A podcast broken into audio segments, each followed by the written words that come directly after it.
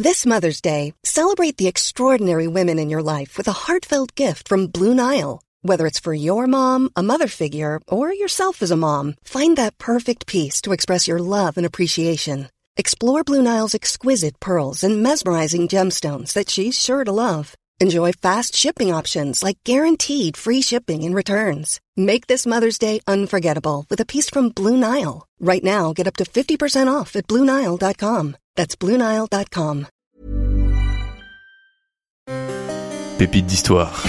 Chaque mois, découvrez une nouvelle petite histoire de la grande histoire. Présenté par Gabriel Massé. Je ne sais pas vous, mais moi je suis un immense fan de la saga Camelot d'Alexandre Astier. Le nom de cette série fait référence à l'histoire dont elle s'inspire, celle du roi Arthur et des chevaliers de la table ronde dans le château de Camelot. Oui, vous avez bien entendu, Camelot avec un C, un seul A et un seul T au bout. Pour l'anecdote, il semblerait que les deux A du nom Camelot aient été choisis en référence aux initiales du réalisateur et acteur principal, Alexandre Astier, et les deux T pour bien distinguer phonétiquement ce nouveau nom de celui de la légende. J'ai rajouté un T après, je me suis rendu compte que les gens disaient Camelot. Je voulais pas, donc euh, on s'est dit, euh, on met un H, un nom, parce que les gens vont dire Camelot. On a mis deux T, et là, généralement, j'ai plus de problème. Alors si vous ne l'avez pas vu, Camelot est une réadaptation comique de l'histoire du roi Arthur, ou devrais-je dire de la légende du roi Arthur. C'est pas faux. Vous allez voir, quand la légende côtoie l'histoire, il est difficile d'avoir des certitudes. Alors oui, il est possible qu'Arthur Pendragon ait vraiment existé, même si désormais la plupart des historiens s'accordent à dire qu'il est nettement plus probable que ça ne soit pas le cas qu'il ne soit qu'une figure littéraire. Ainsi, dès l'origine, il existe plusieurs versions de la légende arthurienne. Le nom des personnages, leur importance et les circonstances de leur vie varient d'une époque à l'autre, d'un pays à l'autre. Ensemble, repartons plus de mille ans en arrière, quand tout a commencé.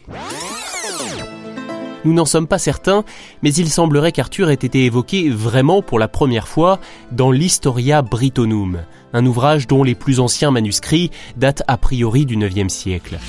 Il raconte l'histoire de l'île de Bretagne, qui correspond à l'actuelle Grande-Bretagne, Irlande et Bretagne française un peu élargie de la Normandie à l'Aquitaine. Dans ce texte, le roi Arthur est décrit comme un chef de guerre et non pas comme un roi, pas de Lancelot ni de Perceval à ses côtés, il n'y a pas ici de quête du Graal et Camelot n'est même pas évoqué. Dans cet ouvrage, difficile de distinguer ce qui tient de la réalité de ce qui tient du mythe. D'après le spécialiste de la Bretagne gallo-romaine et du début du Moyen Âge, Léon Fleuriot, son noyau aurait été écrit vers 630 par Rune, fils d'Urien. Une partie est aussi attribuée au moine Nénus, à tort toutefois d'après certains autres historiens. Ah bon? Au fil des siècles, les ouvrages parlant de cette figure du roi Arthur, aussi appelé Arthur Pendragon ou Artus, se font de plus en plus nombreux toutes les versions s'accordent à dire qu'il s'agit d'un personnage important, un roi, un seigneur, un chef de clan. Il aurait vécu entre la fin du 5e siècle et le début du 6e siècle, alors que les Romains quittent l'île de Bretagne et que la chute de l'Empire romain d'Occident est imminente. Pour résumer, Arthur est donc communément présenté comme un seigneur breton qui aurait fédéré les peuples celtes et organisé leur défense face aux envahisseurs. Je vous offre tout le territoire burgonde. Il est pour vous. Son territoire. À lui Non, non, mais c'est bon, il est d'accord. Il est d'accord. Ah, voyez Pour le reste, si on ne retient que la version la plus populaire, qui est un mélange de plusieurs auteurs, il s'agit du destin exceptionnel d'un jeune garçon, Arthur, appelé à devenir roi de manière surnaturelle. Il va réunir autour de lui des chevaliers pour accomplir une mission divine, retrouver le Saint Graal, la coupe qui aurait récolté le sang du Christ lors de son agonie sur la croix. Si Joseph d'Arimathie a pas été trop con, vous pouvez être sûr que le Graal, c'est un bocal à anchois. C'est dans L'histoire des rois de Bretagne, écrit par Geoffroy de Monmouth au XIIe siècle, que sont évoquées les origines d'Arthur, la façon dont son père, le roi Uther Pendragon, a usé d'un subterfuge magique pour pouvoir s'unir à Igerne, la femme qu'il convoitait et qui était déjà mariée au seigneur de Tintagel. Dans ce récit, l'enfant est recueilli par un druide ou magicien, Merlin appelé l'Enchanteur, et qui l'éduque à devenir le prochain roi malgré son illégitimité. À partir de ce best-seller médiéval, d'autres écrivains de l'époque ont continué de raconter les aventures du roi Arthur et de ses chevaliers.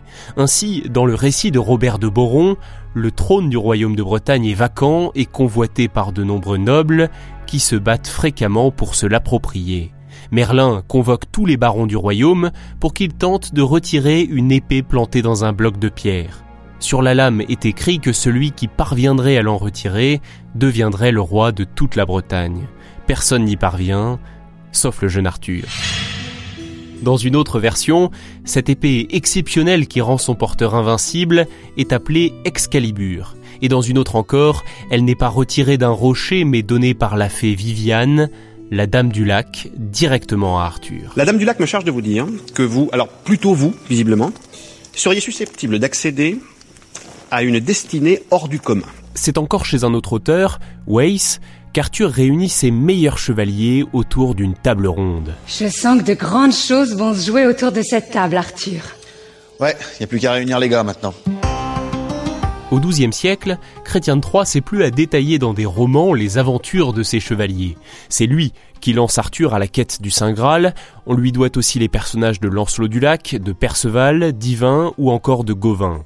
Il a associé d'autres histoires du monde celtique à la légende d'Arthur, notamment la romance de Tristan et Iseut. Sous sa plume, une autre histoire d'amour, celle de Lancelot et de la reine Guenièvre, épouse d'Arthur, cause la chute du royaume.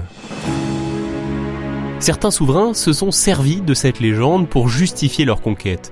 C'est le cas notamment d'Henri II Plantagenet, roi d'Angleterre de 1154 à 1189. Lorsqu'il a envahi l'Irlande, il a expliqué que ses habitants étaient déjà les vassaux d'Arthur, et comme il en était, lui, le successeur, il était leur souverain légitime. C'est débile cette histoire On peut dire ça.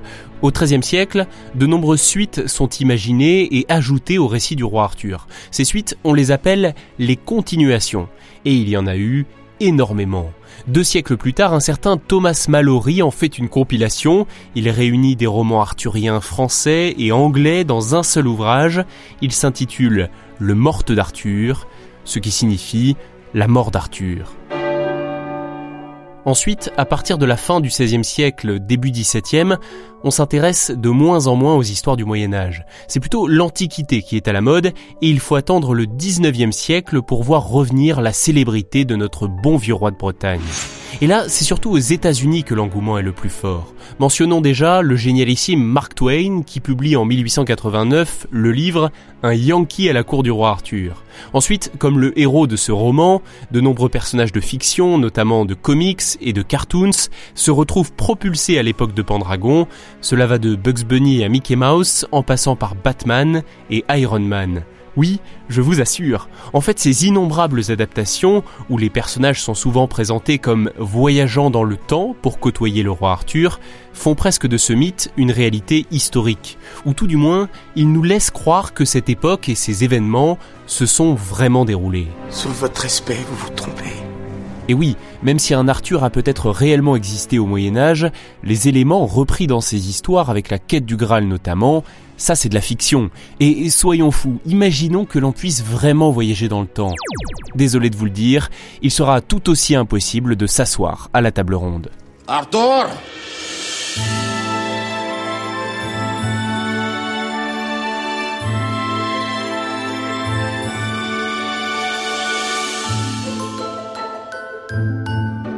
En 1938, l'auteur Terence Hanbury White sort son roman L'épée dans la pierre, le premier du cycle romanesque The Once and Future King.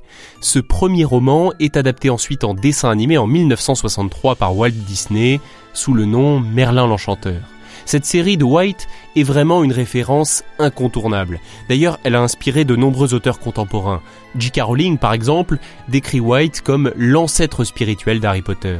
Bonjour, Harry. L'œuvre de White est aussi adaptée en comédie musicale au cinéma en 1960 sous le nom Camelot avec Richard Burton et Julie Andrews et c'est encore un énorme succès. On ne compte plus après cela les réadaptations du mythe arthurien sur le grand et le petit écran, il y en a eu tellement. Bon, citons tout de même un monument sorti en 1975, Sacré Graal des Monty Python. Quelles sont les trois questions, gardien de la passerelle? Je n'ai aucune crainte. Quel est ton nom? Je m'appelle Sir Lancelot de Camelot. Quelle est ta quête Je cherche le Saint Graal. Quelle est ta couleur préférée? Bleu. Ça va, tu peux y aller. Finalement, si le roi Arthur nous vient bien du Moyen Âge, ne serait-il pas maintenant en train de vivre son âge d'or? C'est la théorie de l'historien William Blanc dans son livre bien nommé Le roi Arthur, un mythe contemporain. Je vous le recommande pour approfondir le sujet. Et brièvement, sa théorie, c'est que le mythe arthurien a été développé, réinventé, réadapté tant de fois qu'il fait désormais partie de notre culture, celle du XXe et du XXIe siècle. C'est vrai qu'on le retrouve absolument partout, non seulement au cinéma et au théâtre, mais aussi dans des parcs d'attractions, dans des romans, dans des BD, dans des mangas, dans des morceaux de musique, ou encore plus récemment dans des jeux vidéo.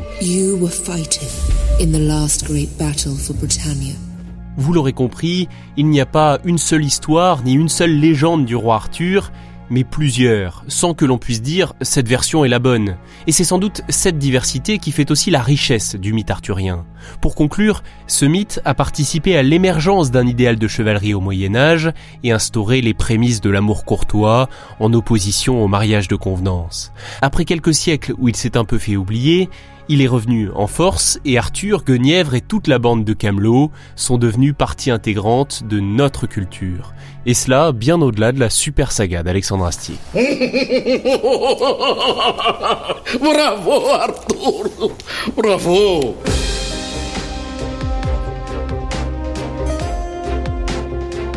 Voilà pour cet épisode sur le roi Arthur. Merci de l'avoir écouté. S'il vous a intéressé, n'hésitez pas à vous abonner à Pépite d'Histoire et à laisser 5 étoiles sur Spotify et Apple Podcast. On se retrouve très bientôt pour un nouvel épisode.